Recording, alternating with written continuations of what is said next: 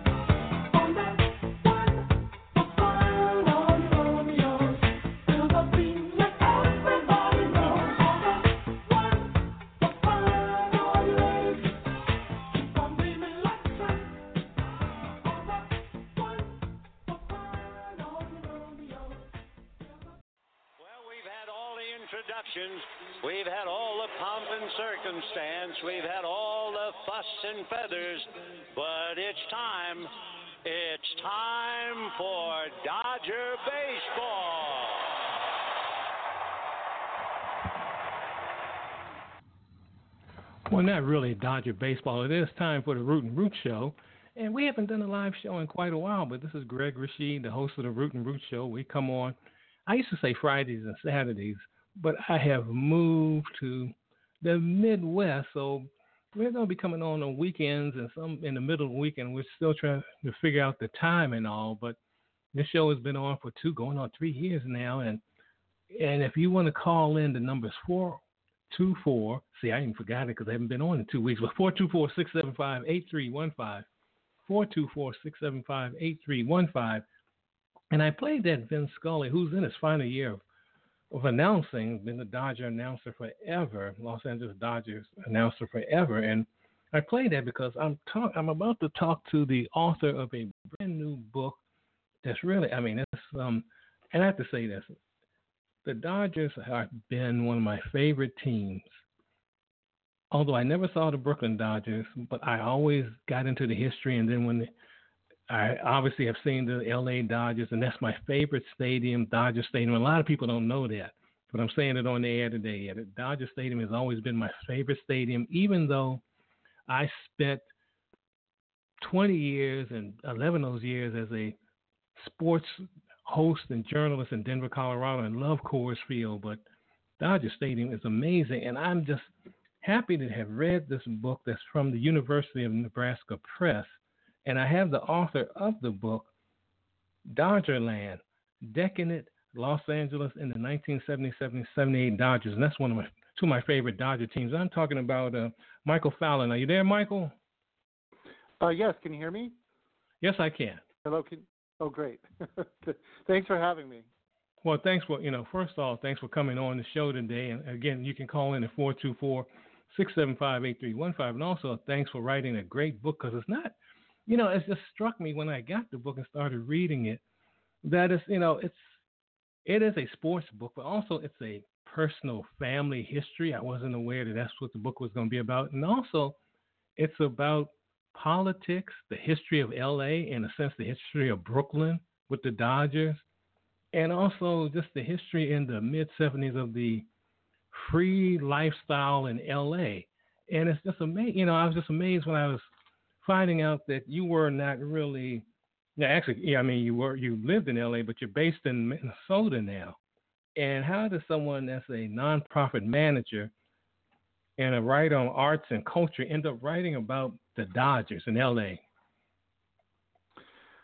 Well, it, you know, this is the team that I followed when I was a kid and uh, growing up in Los Angeles. I lived in uh, the Los Angeles area for the first 25 years of my life, um, and then I sort of set off on this wandering path. Uh, went into the Peace Corps, and then went lived in Alabama for a while, and then finally moved to Minnesota, and that's where home is uh, and I've uh, you know ra- raising a family here in Minnesota. Um, a few years ago, uh, in 2010, you know that was the middle of the recession, and a lot of people were losing their jobs, and a lot of things were changing, um, and that happened to me. And I actually had a three-month-old daughter uh, when I lost my my a job that I had at a nonprofit, and I you know I started writing I've been a writer all along, a freelance writer, and I started writing stories about my youth, and the Dodgers kept coming back up. Uh, so, you know, it took a few years, and then it t- it took shape into the form that it that it is now. Uh, but it was a lot of different things that I was, you know, working through myself and thinking about at the time. Well, I think you did an excellent, a superb job with this book. It covers so much, and you do it in a concise way because it's it's not a huge book, but the territory that you cover and the fact that you concentrate not only on the Dodgers, but four Toms in particular, that being your father, Tom Fallon, Tom Bradley, who was the chief of police of LA and then the mayor of LA, Tommy Lasorda, and also the writer uh, Tom Wolfe. And you know, I can understand why you would figure out, you know, why you use uh, Tom Brad, I mean Tom, Tommy Lasorda and your father, Tom. But tell me why you decided on the other two to concentrate on. Um, well, first of all, it, it's actually Tom is uh, my grandfather.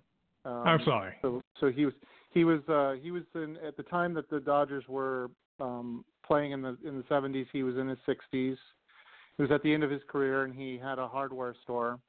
uh, in Cucamonga, Cucamonga Hardware. If anyone, if any listener remembers that place, uh, I have vivid memories of it when I was a kid. It was about 100 years old when it was almost 100 years old when they bought when they bought it. It was established in the late 1800s.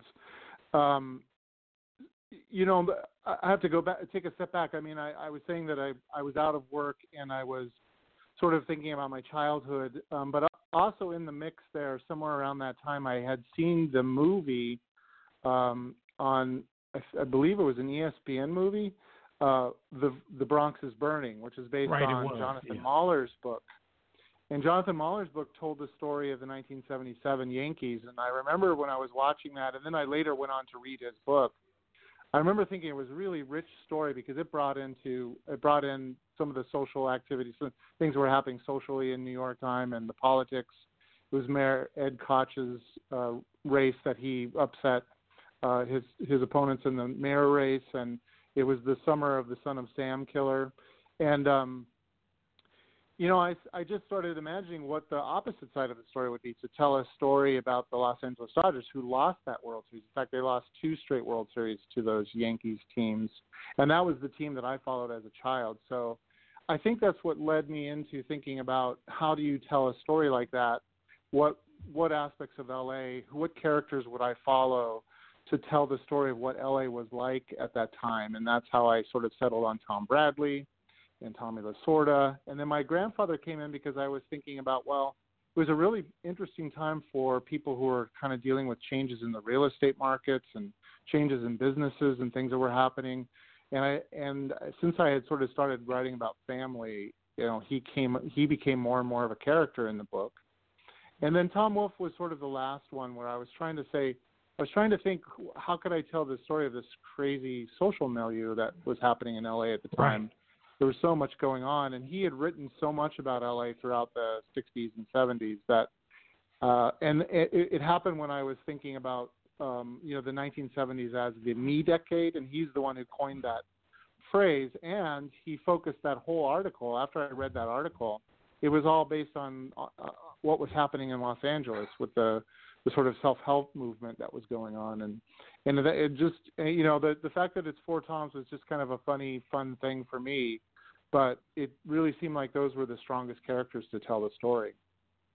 And and you have a number. I mean, you interweave, interweave so many strong characters in the book besides those four, because you talk about the Dodger team itself, and you know, and you contrast. You know, you think about like you were talking about the the movie, the ESPN movie, The Bronx is Burning, based on a number of books about the Yankees of that era, and you know, these Dodgers are always contrasted as the squeaky clean team compared to the Yankees. Uh, compared to the Yankees, but in actuality, they're the typical baseball team, and there were a lot of issues going on.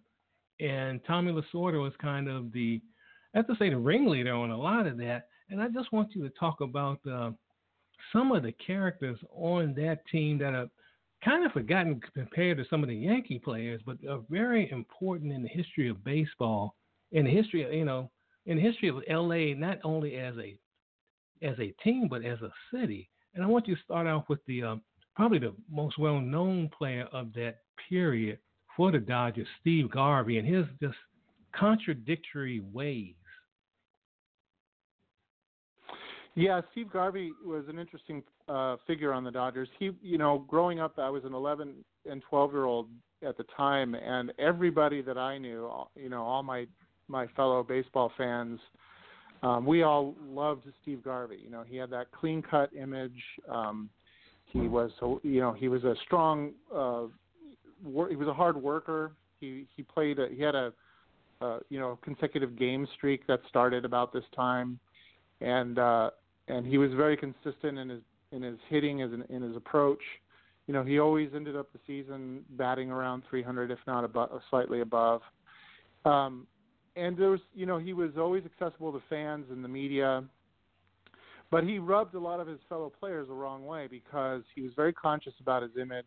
Early on, you know, he had sort of the the sort of um, stereotypical all-American kind of look. He, you know, he he was sometimes called uh, his his wife was Cindy Garvey, who was also a television personality, and uh, they were called Ken and Barbie by you know derisively by some of the players, but you know the the the advertisers saw him on the Dodgers. They saw him as an all star, and they saw him you know the fact the way that he interacted with fans, and they immediately latched onto him, and he became a something of a media star. He and he was in a lot of uh, lucrative commercial. He had a lot of commercial um, endorsements, and he wasn't a guy. He was a very serious guy, um, and he did not drink. Uh, he didn't carouse. He didn't go out with the guy, you know, with the team, and he was, you know, raking in the money and and you know, you, playing this image off when, um, at a time, uh, you know, when it was when endorsements were becoming very big for uh, athletes, and so there was some jealousy. There was, you know, and then there was also a, the factor that um, a lot some players knew that he was not all that he um, portrayed himself as. Uh, right. He was just like any other ball player. He was, you know, he was um, philandering, I guess you could call it. Uh, came out, uh, you know, came out later on in his career. Uh, he, he, you know, that he was just like any other ball player who had access to a lot of different adoring fans. And and I think that rubbed uh, people the wrong way. Um, that that he was kind of that there was a phoniness to his image. Um, uh, but you know he's a fascinating character, and and you know the fact that I he was my favorite player for a long time, and of course I was devastated when well not devastated that's overstating the case, but I was disappointed when I found out you know that he had had troubles in his marriage and he had had children out of wedlock and all these things. Um, but you know he's human, and he you know the woman that he ended up with after his career, he's still married to these days. He's been married for over 25 years. You know he's uh, he does a lot of good charity work and he's you know he's just a ball player. And um but it was a it was a big component of this team because he was a big central figure and, and got a lot of accolades and there was jealousy and, there, and then there was also just people that thought um you know that that he was pulling the wool over other people's eyes.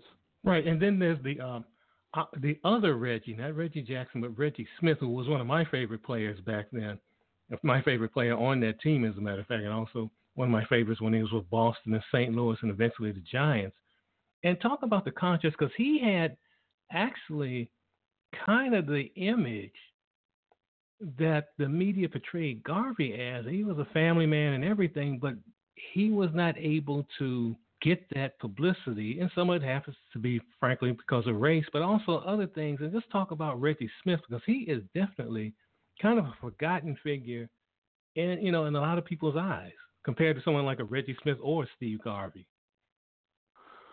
Yeah, Reggie Smith was a beast on the Dodgers in those two years, and um, there's a scene in the in the second year in 1978 when um, you know he was kind of a focal point uh, that ended up being a fight between Don Sutton and Steve Garvey. Uh, because he was really the most valuable player on that team. Uh, he he was a you know he his uh, he was great in the field. He was a, he was really a five tool player. Um, and I think what's really interesting about him is he um, he's probably his career was cut a little bit short by injury, but he you know he never was really considered for you know his I think he he didn't last long in the All Star balloting or I'm sorry in the Hall of Fame balloting, but he you know the, his career statistics hold up as well. He was a great player um, the problem was that you know there's the issue of race, of course, is the double standard of how, especially back in those days, how black athletes were treated, um, and and you know discounted in terms of contracts and, and endorsements. But he also had the the, mis, uh, the misfortune of playing in Boston and St. Louis, which were difficult places for a uh, you know very smart, very outspoken. Um, uh, black athlete to play. He did not get along well with the fans in Boston and St. Louis. Um, he was, um, you know, so he was sort of a, like a, a Dick Allen figure where um, he knew he had talent, he knew he had he had smarts, and you know he just he, he didn't appreciate the way people didn't embrace him as a player. And he had some troubles with management because of these things, and he was kind of considered a malingerer, you know, uh, you know, one of those troubled players. But what was what was really great was you know uh, the Dodgers of course have a tradition of you know being a, a West Coast team and and and being more more open than the norm in, in terms of of race and and providing opportunities. And Tommy Lasorda really embraced uh, Reggie Smith. Um, said, "Look, I, I know you're a great player. You're my guy." You know, and Reggie Smith was sort of taken aback that he said, "I'm going to stand by you no matter what. I want you to carry this team." And he'd never been told that by a manager before, by a coach. You know, the expectation was you just, uh, you know, just shut up and play.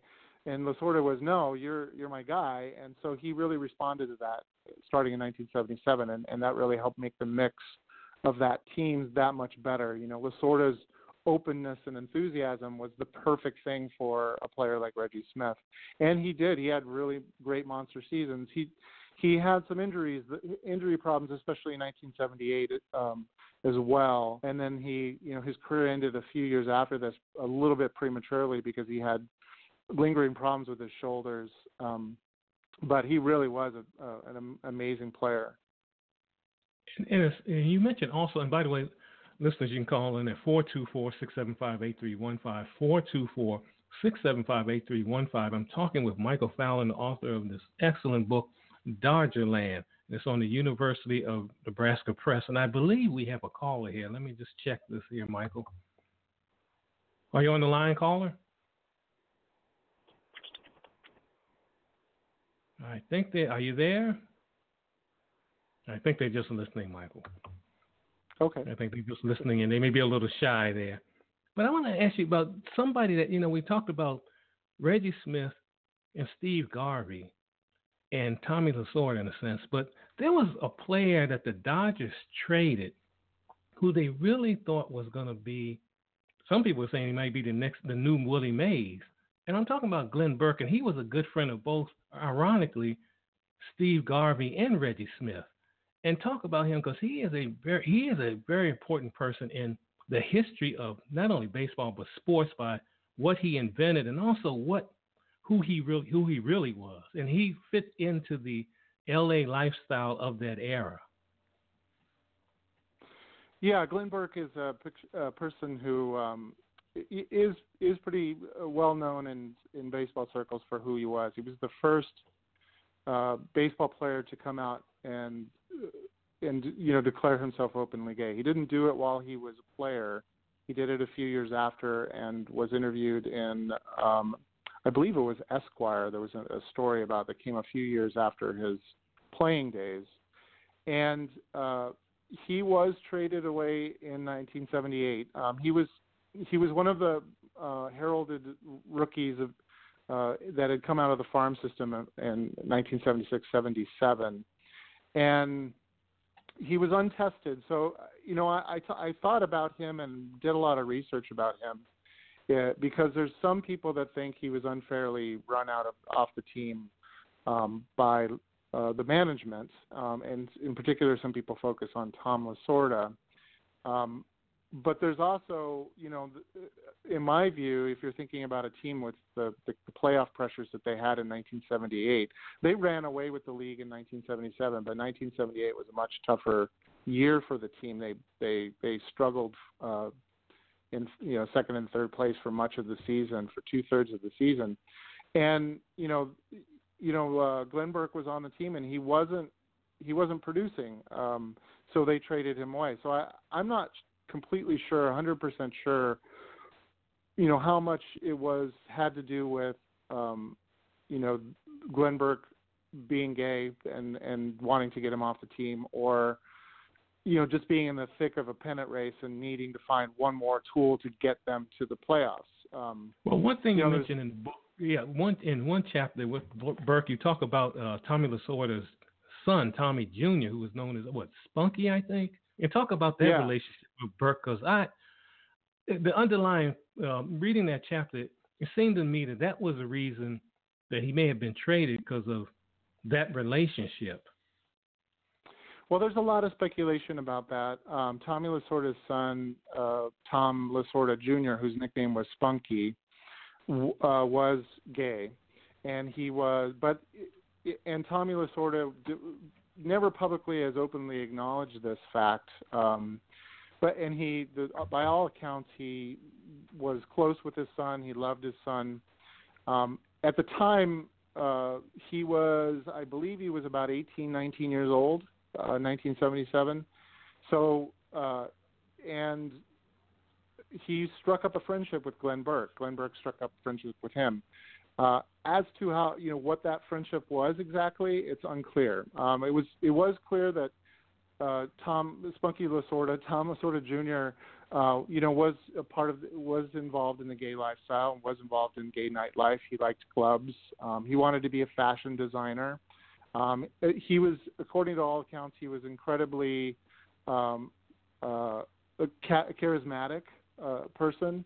Uh, he he was sort he had like Tom Lasorda's gruff voice, but he, you know, in this beautiful young body. So he must have been a very striking uh, person, and you know, it's.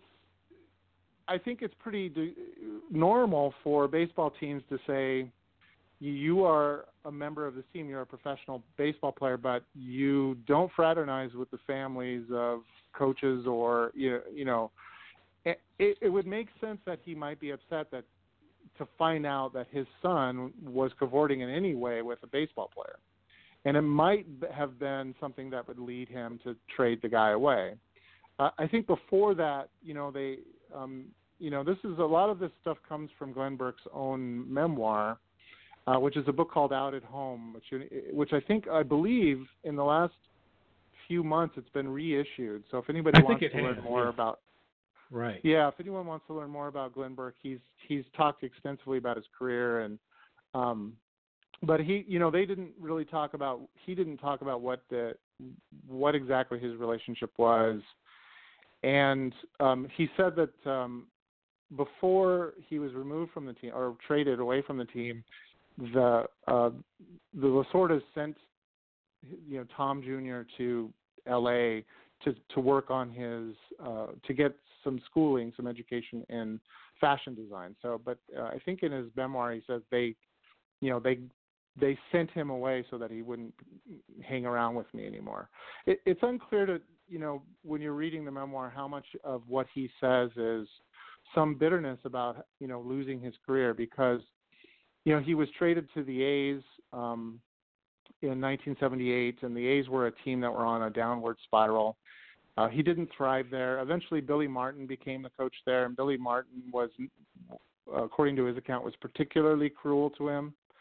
Um, he didn't say anything of, of that nature to about Tommy Lasorda that Tommy wasn't cool to him. He just, um, you know, that he just got, you know, removed from the Dodgers, um, and so he didn't last long on the on the A's. He, I think he played an, another season before retiring, and he was, you know, at the end of his life, he was bitter about it. Um, he eventually passed away from uh, complications due to HIV, but uh, when he was still fairly young. But he was in his memoir, which was an ad told as told to book. He was not a he was not happy about how his his career went. Yeah, very. You know, he's very bitter. And, and listeners, you should pick up that book because it is. I'm glad it's been re-released because it's really just a fascinating tale of, you know, as we can say, a pioneer as far as the you know, being gay and admitting is gay in in in major league sports. Not just you know, just baseball is just major league sports. And also, a little sidelight, they say that he may have been the inventor of the high five. That he may have been the one that created the high five. Him along with Dusty Baker. Now another thing right. that I oh go ahead. No, I was gonna I was gonna agree with you. That's that's part of the lore, and um, you know, there's there's competing I didn't go into this in the book. I know there's competing um, claims to that title, but there it has been documented very early on. Uh, uh, at the end of the 1977 season, he gave Dusty Baker a, a high five at home plate. Yeah, I want you to talk about also because I had not thought about it this way until you reading your book, but how those two years are really the experimentation, kind of, I think that's how you say it, of free agency and talk about that and what the results are for the Dodgers with free agency and all of baseball in general at that time. Right. Well, the um, 1977 season was a very unsettled season in a lot of ways. Um, um, a lot of the old time baseball fans were very upset because free agency came around in 1976 um, with Andy Messersmith uh, leaving and getting a, a, large contract to go play with the Braves. And uh, in 1977, there were a large number of baseball players that were going to different teams and getting paid what was then considered outrageous amounts of money. the average salary jumped up somewhere. I believe it was something like 50% between 76 and 77, um, and and then it continued to increase at a high rate after that. And you know, it was it was untested water. It, um, a lot of people thought, well, could this kill baseball? And the fact is that baseball also in the 60s and into the 70s had not really gained any audience. In fact, the the, the audience for baseball games and, and baseball on television had stayed basically the same since the 1950s. It was not a growth sport. Uh, what was happening was that more and more people were tuning into professional football and professional basketball, um, and football passed baseball sometime in the 60s, and in the uh, 70s it was it, it appeared that basketball was going to actually surpass um, baseball. So there was concern, you know, people were projecting that, oh, here's the salaries are going up and the the fan base is not um, increasing, and there was a lot of worry and concern at the beginning of the 1977 season. There were a lot of think pieces in newspapers and a lot of people being interviewed, and people like Sparky Anderson saying, "I don't know what's going to happen. This is crazy."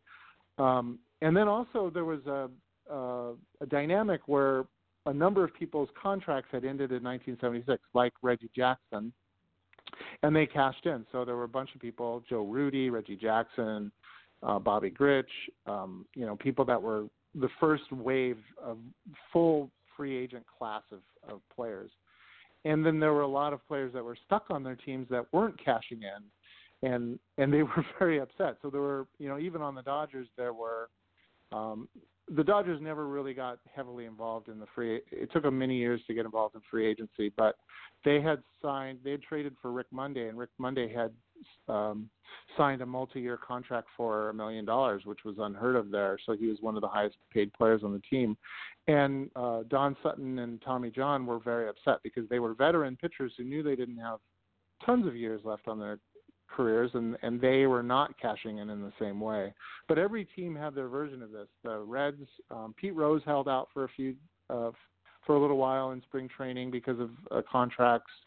Um, Tom Seaver was incredibly unhappy. Jim Palmer was unhappy um, because they were seeing other players getting these huge contracts and they didn't have them.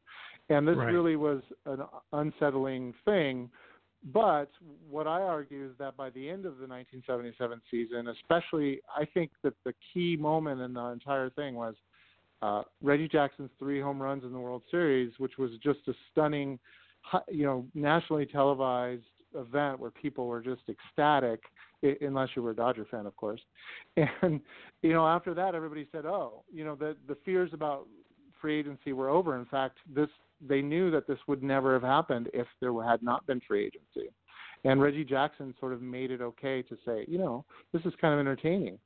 Uh, and and in fact, the from that point on, baseball became more and more popular and and did better and better and, and grew all into the 80s and 90s and so on. Right. And the Dodgers eventually got into free agency, but it did take them a while, and they lost a major pitcher back then in, in Tommy John after the '78 season and there was a lot of bitterness right. about that.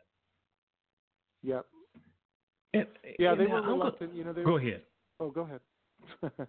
uh, they were reluctant to get into it, and a big part of it was the O'Malley family. You know, they were they right. were very much the traditionalists, and and uh, they did not want to get into it. And then when they got into it, they made a lot of bad mistakes starting out. So uh, it took them a while to sort of catch up. You know, I mean, there's so I mean, there's so many characters in this book. We could go all day in this, but I was I was like amused by the fact that how you threw in there because this is it's very important because it changes entertainment. But talk about how you put in there George Lucas and Star Wars because I was fascinated how you know I'm reading one minute and all of a sudden wow, and the way you put that in there and what happens to entertainment and how it reflects LA and just the whole world, actually.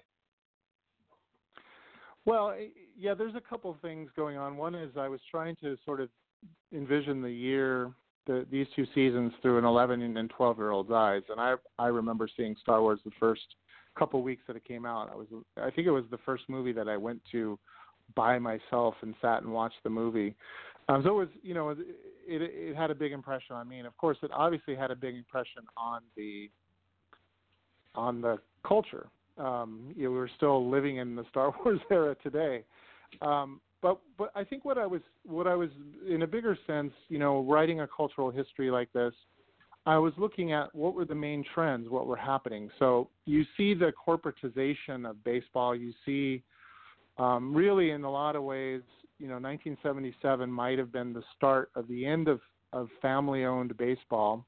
You know, the O'Malleys, who, you know, they were uh, not you know they were they were sort of out of times uh, they were out, out of touch with the times by by being this traditionalist in an era where you're going more and more towards big budgets you know big superstar free agents uh, you know big television contracts these kinds of things. Um, and the same was true in Hollywood you know the Hollywood uh, blockbusters the the Star Wars and the, and the year before Jaws um, sort of changed Hollywood. So you see, and I like how you, know, you Reggie Jackson. Also, if I can interrupt for a minute, I like also how you throw in the uh, John Wayne as as as far as old Hollywood. Right. You know, you have this old. I mean, John Wayne just kind of he stumbled into uh, motion pictures.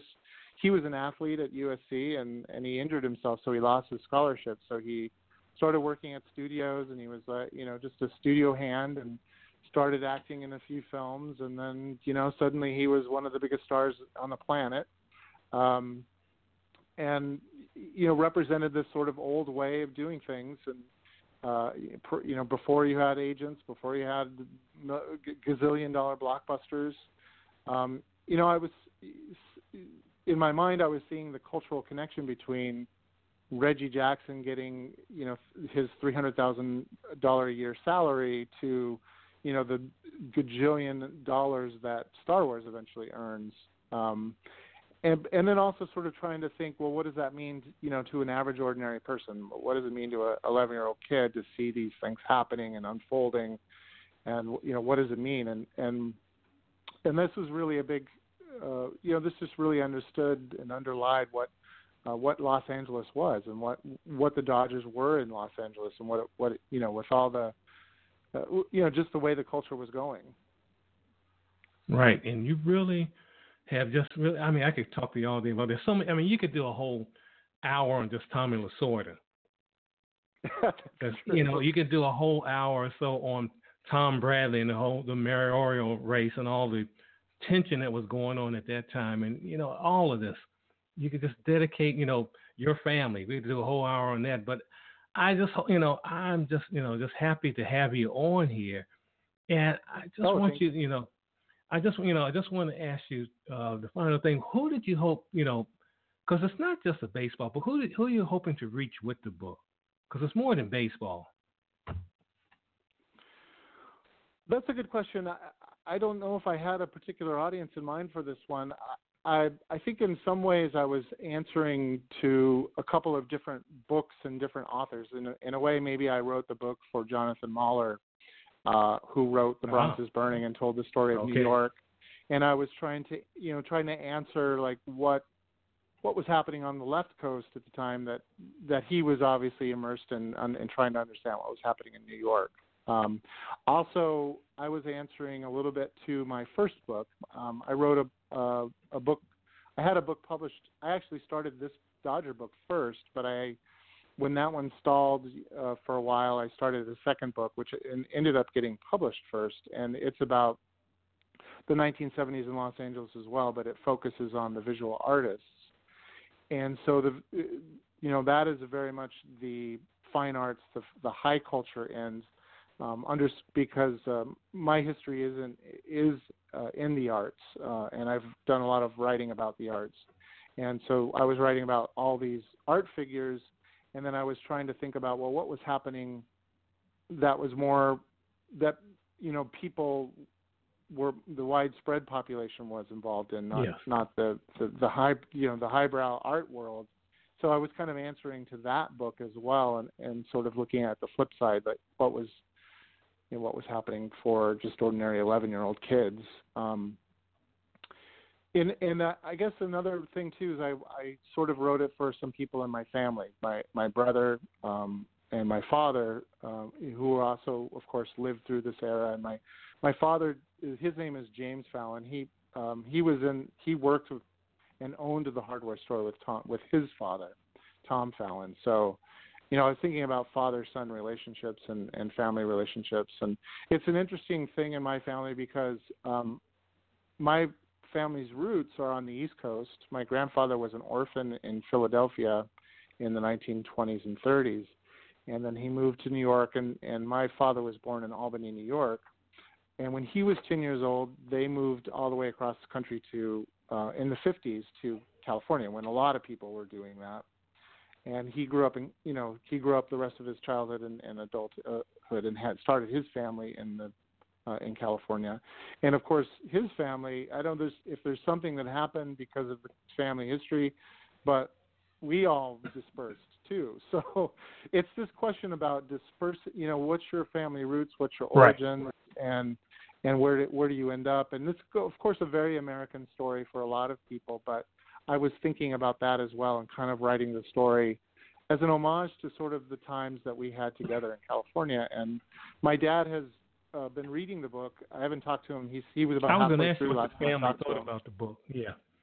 I was going to ask yeah, you he, that. So. he said he loved it. He loved it, and he was really enjoying it. He said his favorite part was seeing his own name in print, but but he also, well everybody likes that. He also, yeah, yeah.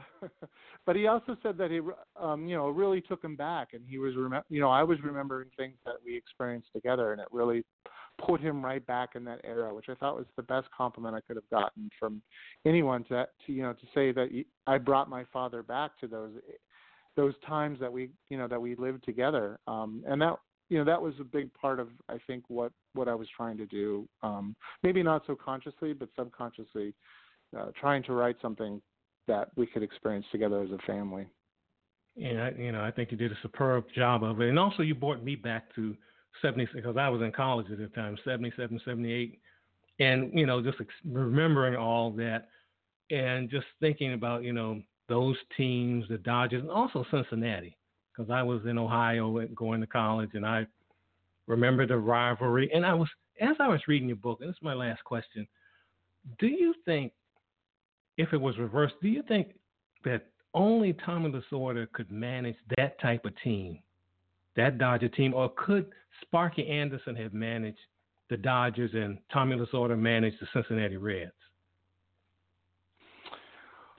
Oh, that's a good question. Uh, they would only speculate on that. Um, and it's interesting because they were, um, I think it's possible, although they were very different kinds of managers. And in particular, uh, Sparky Anderson is not is not really known as a pitcher's manager. Uh, you know, known for handling pitchers, and you know the Dodgers had a lot of pitching, and the, and Tommy Lasorda was a Dodger pitcher.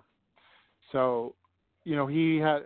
That's one thing that's je- oftentimes overlooked about these Dodger teams is they always had excellent pitching, and that was a big heart and soul of their team for you know f- from the 70s into the 80s and all the way through. Um, they always had really good pitching, and um, Sparky was was from what I've uh, understood about him, and you know maybe Reds fans would would argue against this, but he was ambivalent about pitching. He was more about hitting. He was, cap- he, he was wanted, Captain Hook.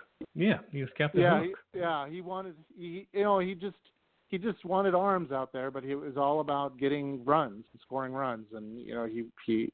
So I don't know that they he would have thrived with this group of guys. I don't know. I mean, he he'd want to he would have wanted to tip you know make the team that that he was comfortable with. I think what's really interesting though is that um, these guys, they're very different guys. Um, Sparky Anderson lived in California, and you know Tommy Lasorda lived in California. Uh, Sparky Anderson was a minor leaguer in the Dodger system, and it, they've known each other for years, or they had in 1977, and and um, they were at each other's throat all season long. They were sniping at each other in the press. Um, you know, uh, uh, you know, there was all kinds of things. I put a little bit of it in there, but there was a lot more throughout oh, the a whole, Yeah, I remember that distinctly. I mean, it was a real well, war. And, you know, yeah, there was, and and the thing is, uh, I don't think people remember the Reds were huge rivals the Reds and Dodgers were huge rivals in 1977-8. They had been in first. They had been first and second place for nine of ten seasons before that year. And you know, there was only one year where the where the Giants uh, ended up beating out one or the other of them. But they were most of the time it was the Reds in first place and the Dodgers in second. But they were, I mean, they were the two most competitive teams for a decade before uh, before the 1977 season, and uh, and the Dodgers had always lost out, uh, except for in 1974 where they some they managed to make it to the World Series, uh, and and and Sparky Anderson fully expected the Dodgers were going to lose again. Remember, they still had, I mean, they had the bulk of the lineup from the Big Red Machine. Um, they'd lost Don Gullett, which I think was a big loss for them. Um, they just didn't have as much pitching. But it, ha, you know, halfway through, or about two thirds of the way through the 1977 season, they picked up Tom Seaver, and so again, it was uh, we're going to beat the Dodgers any, you know, again. And I um, like how you said, you know, you talk on. about that uh, Lasorda's reaction when they got Seaver. Actually, the whole team. I mean, they thought it was like the end even though they were in first place. Yeah. Well, and they were in first place by like 15 games or something. I mean, right. they were way ahead. They but, were worried. But they, they were. But that will happen when you, you know, you've been beat out by a team for 10 years. they, you know, they, they were, they must have been looking over their shoulders all season oh, long. Oh yeah. Well, you know, I want to thank you so much, and someone actually has to. Maybe you should write this book on the rivalry between the Reds and the Dodgers because that's a fascinating thing. That's a ten, like you said, a ten-year history and that's something that's kind of forgotten now. But they had a serious rivalry. People talk about the Yankees and Dodgers, but that Cincinnati Red, L.A. Dodger thing that was that was something. So you know, I just yeah, want to thank you. Oh, go ahead. Sure. No, I, well, they were they were hindered by the fact that they weren't very close in geography, and you know, then the Reds ended up being moved out of the division. Um, you know, and then there's always the Giants rivalry because they're across states. Right. Um, so there's good rivalries with the Dodgers. It's very fun. It was, you know, it was it was it was it was superb, as your book is also. And Michael, I just well, want to thank you, you so, so much. much for being on here, and look forward to meeting you sometimes in person. Just thank you for you know just writing just an informative, just a great book, not only on baseball history at that time, but also the history of L.A., history of the movie business, politics in L.A., and your family. Just thank you so much for doing that. Thank you for having me. It was it was wonderful. I really enjoyed it. All right, you take care. Thanks. Bye. And again, that was Michael Fallon, author of the book Dodgerland. It's all about the decadent Los Angeles and the 1977-78 Dodgers. And it's not, as I said again, it is a sport book, but not really a sport book. Really pick it up. It's on the University of Nebraska Press. I know you'll enjoy it as a social, you know, sociological history of an era and of a of a city and of a state too, because it gets into all of California. So I'm just, you know, just happy to, you know, become one of my favorite books. And I'm not just saying that because I just had more. It's a very good book. But anyway, we're going to get to music now. I'm going to switch it up because a lot of you, you know, I the last time I was on live, I did a two-hour show on Washington D.C.'s go-go music because I'm from Washington D.C. and a lot of people love that. So I'm going to play some now, starting with D.C.'s own Sweet Cherie, and she's going to do an instrumental of "Can't Let Go." So let's hear that in her style go go. So let's hear that on the Root and Root Show.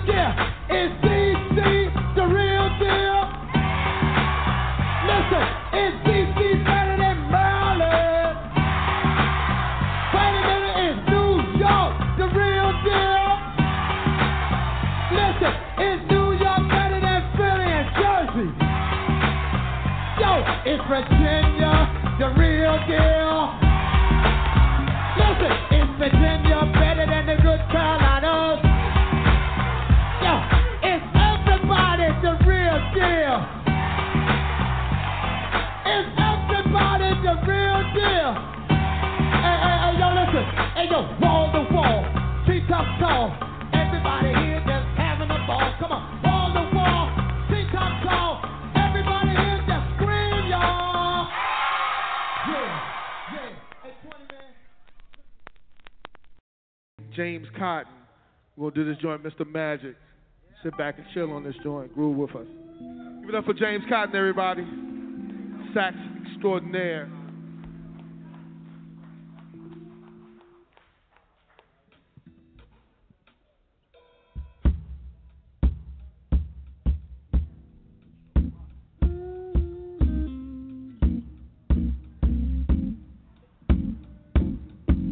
Can we lower the, lower the lights a little bit? not for TV. I'm not sure how that works.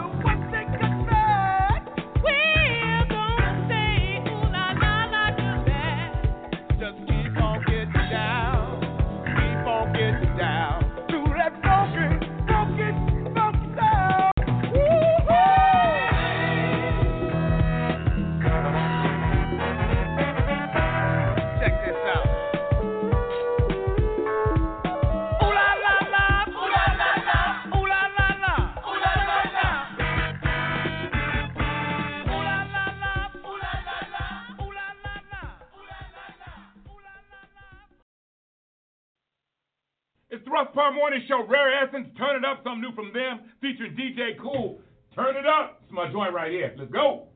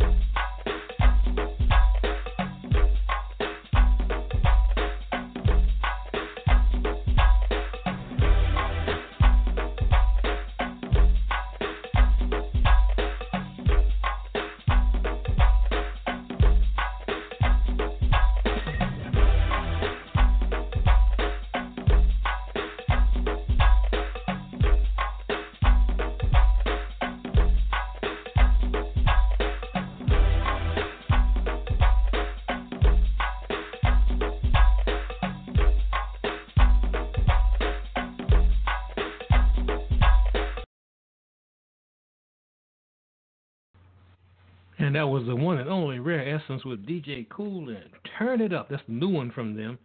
And if you don't know Rare Essence, I've played them a number of times on the Root and Root Show. Get to know them because they're one of the best bands out there out of D.C.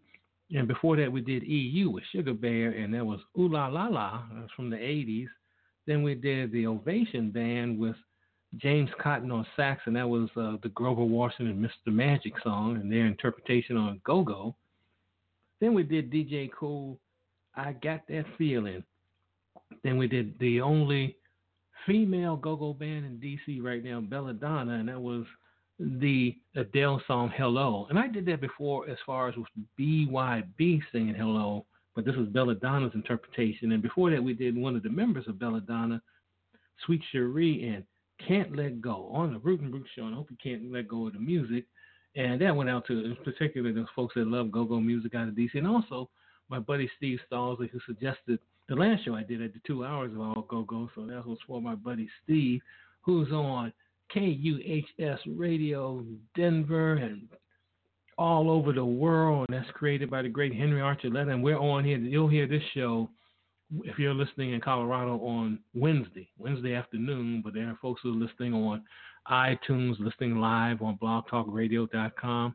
Wherever you're listening, I hope you're enjoying the music and the interview I had with Michael Fallon earlier about the Dodger, Dodgers and the book Dodgerland. But we're gonna get to more music. I, I'm gonna still do a lot of funk here. And not this is not go go, but I'm I'm gonna do a little bit. I haven't played this. I haven't played any songs for her in ages. But this is Betty Davis.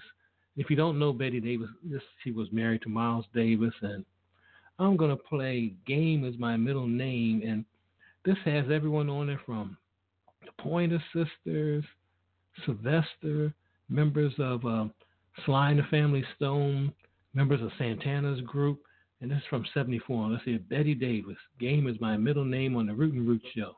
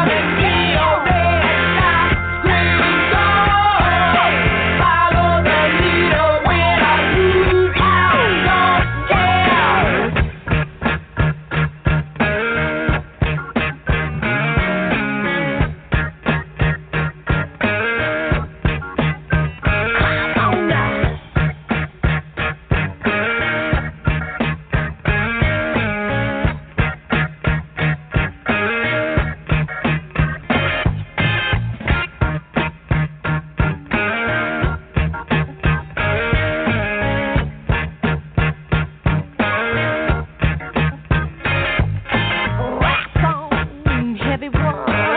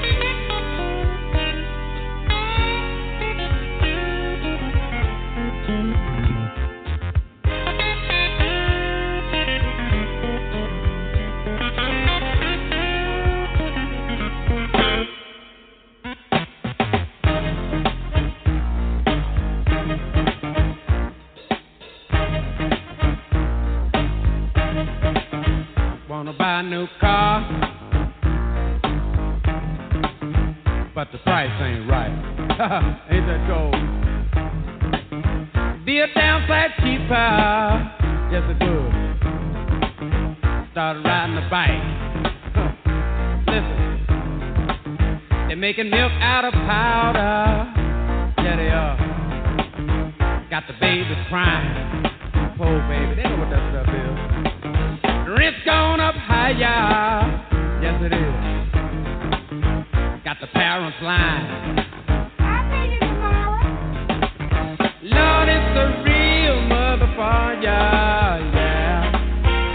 Make you wanna run for cover, yes it will. And if you look, you will discover, yeah. Lord, it's a real motherfucker. Oh! Good God. Listen, got to go to a disco.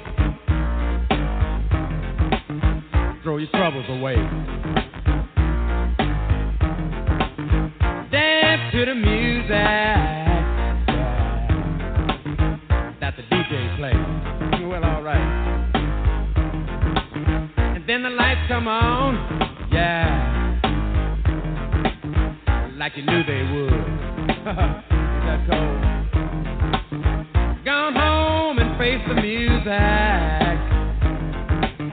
that don't sound too good. Ain't that cold? Listen.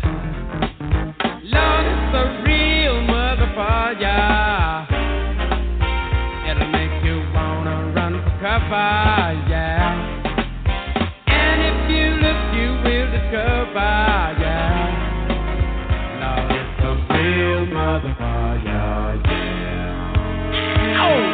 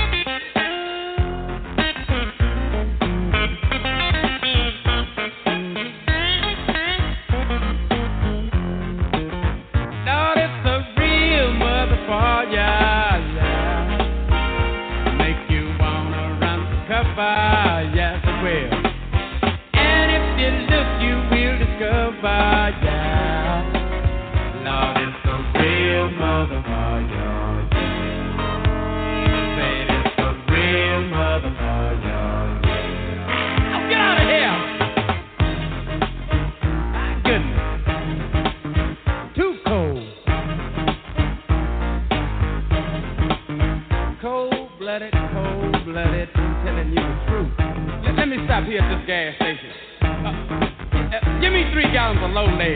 Ain't I'm full, nothing else.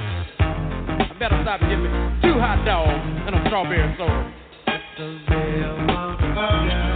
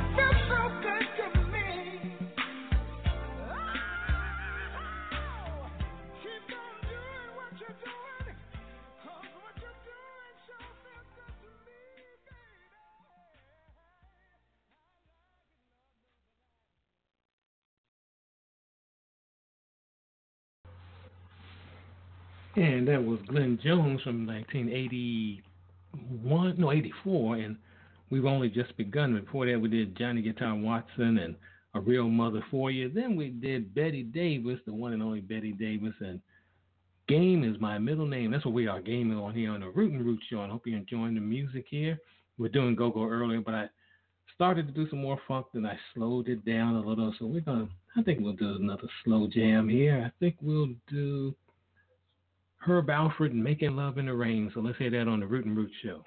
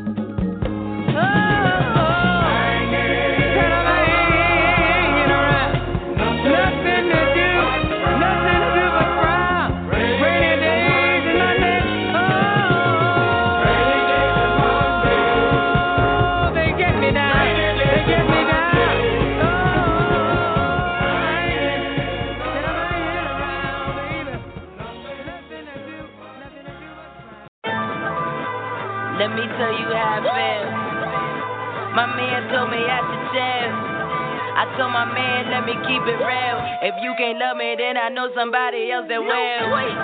Oh, now he all up in it feeling. He ain't did nothing for me in a minute. I cut him off just like the end of a sentence. He see me with somebody else, no more pretending. Boy, you thought that I would never leave. I tried to compromise. I'm wondering, do you still love me? Cause I don't see it in your eyes. I don't hug me. Don't feel like you still love me. I'm all up in my feelings. I feel like it is something there. What am I doing wrong? You gon' miss me when I'm gone.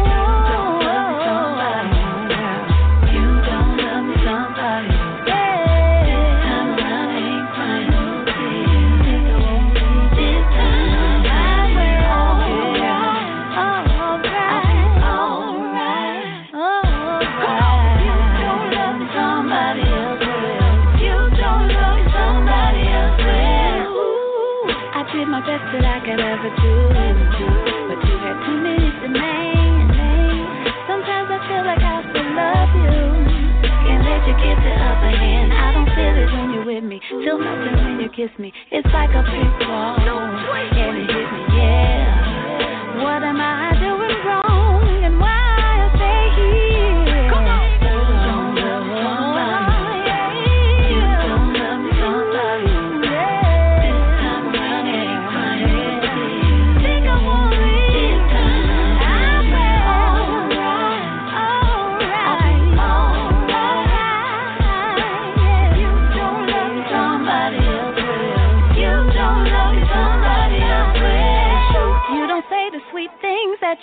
say, and now you're trying to treat me like your other babe.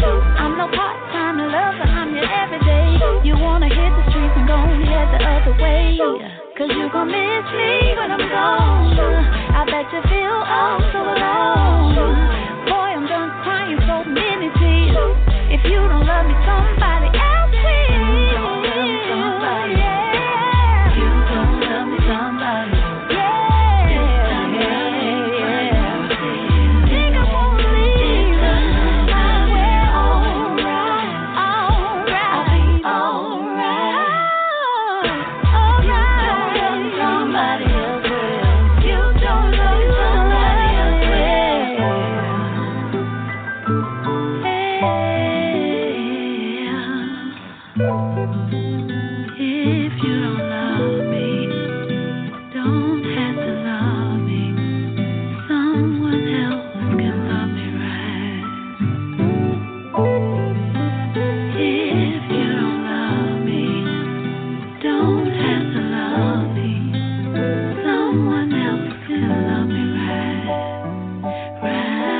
Right.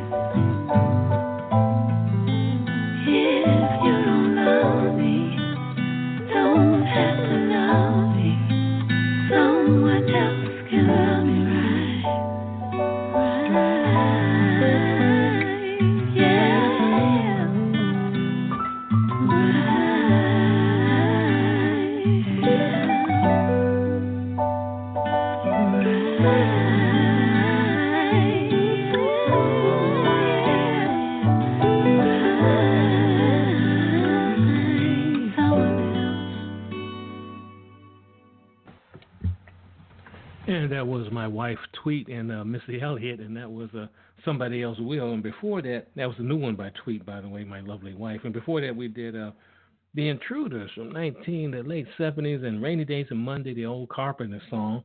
And before that, we did uh, Herbie Mann. I mean, Herbie Mann. I mean, Herbie. Herb Alpert. I'm going to do some Herbie Mann sometime. uh, Herb Alpert and Making Love in the Rain with Janet Jackson and Lisa Keith. And I hope you enjoyed that on the Root and Root Show. We're going to get out of here now. But if you want to reach us, because a lot of the a lot of the subjects I have on the show are based from listeners like yourself who email me at Unifics, U N I F as in Frank, I C S's and Sam, Unifics at hotmail.com. A lot of people email me there and they suggest topics for the show, music also. They go to my Facebook site, Greg, G R E G, last name Rasheed, R A S H E E D, and they leave messages there for topics. They also go on Twitter, hashtag Unifics, U N I F is in Frank, I C S is in Sam, hashtag Unifics. And also they go on the blogtalkradio.com site and they leave messages. And we got a lot of followers that are following us now, just growing in the last two and a half years, three years now of this show. So I just want to thank everyone out there.